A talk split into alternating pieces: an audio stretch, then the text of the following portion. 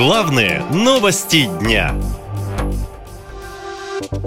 Мир Армении и Азербайджана, и причем тут Грузия.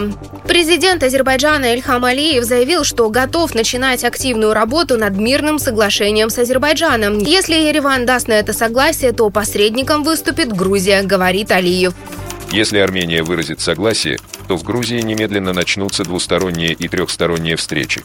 Грузия занимает беспристрастную позицию в целостности наших стран, поэтому должна быть вовлечена в работу над соглашением. Напомню, в сентябре Азербайджан провел операцию в Нагорном Карабахе. В итоге власти непризнанной республики согласились на прекращение огня для обсуждения с Баку плана реинтеграции региона и приняли условия о разоружении и распуске своих вооруженных сил. В результате республику покинули десятки тысяч жителей. Владимир Путин вообще заявил, что в Нагорном Карабахе армян практически не осталось. Но сейчас там уже армян-то не осталось. Все ушли. Вы знаете, что все ушли? Там просто нет армян. Ну, может быть, тысяча, полторы, все. Ну, все, там просто никого нет. Мы э, э, использовали все, что, э,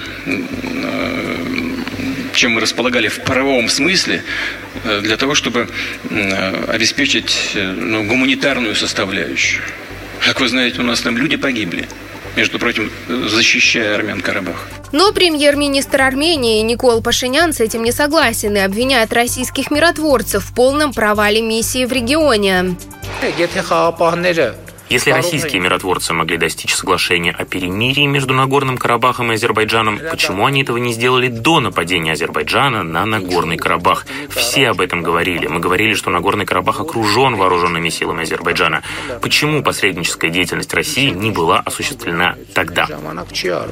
Аналитики говорят, что Кремль был уверен, что именно Россию пригласят на роль посредника в конфликте Азербайджана и Армении. Но, судя по обвинениям Пашиняна и словам Алиева, Россию в расчет там больше не берут. Армения вообще скоро покинет ОДКБ, уверен политолог Иван Гусь. Организация участия в ОДКБ никак э, не гарантирует э, Армении поддержки со стороны э, членов этой организации. И в случае реальной опасности Армения остается наедине с этой опасностью. Дело в том, что членство в АДКБ – это еще и как черная метка для всего цивилизованного мира.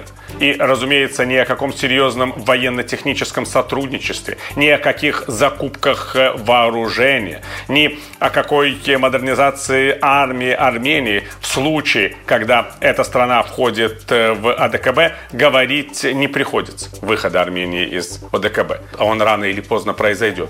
Он просто констатирует ту реальность, которая существует во взаимоотношениях Армении с Россией. Украина, Карабах, Израиль. В мире одновременно происходит подозрительно много военных событий, которые буквально перекраивают устоявшийся миропорядок, говорят аналитики. И пока Россия занята спецоперацией и тратит свои ресурсы на Украине, этим могут воспользоваться ее извечные конкуренты, уверен военный эксперт Иван Савчук.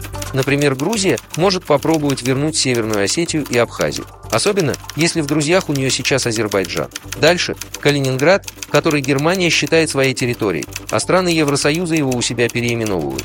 Но о чем это говорит? Давайте быть честными, Китай не отказался бы тоже оттяпать себе кусок Сибири. Военные эксперты добавляют, что в ситуации с Нагорным Карабахом Кремль себя подставил, согласившись с тем, что территория, которая получила статус сепаратистской, может быть возвращена с помощью силы. Таким образом, действия Азербайджана полностью лишают легитимности статус ЛНР, ДНР, Крыма, Абхазии, Южной Осетии и Приднестровья и показывают миру, как нужно возвращать свое, говорят политологи. Наша лента. Веселим, сообщаем, удивляем.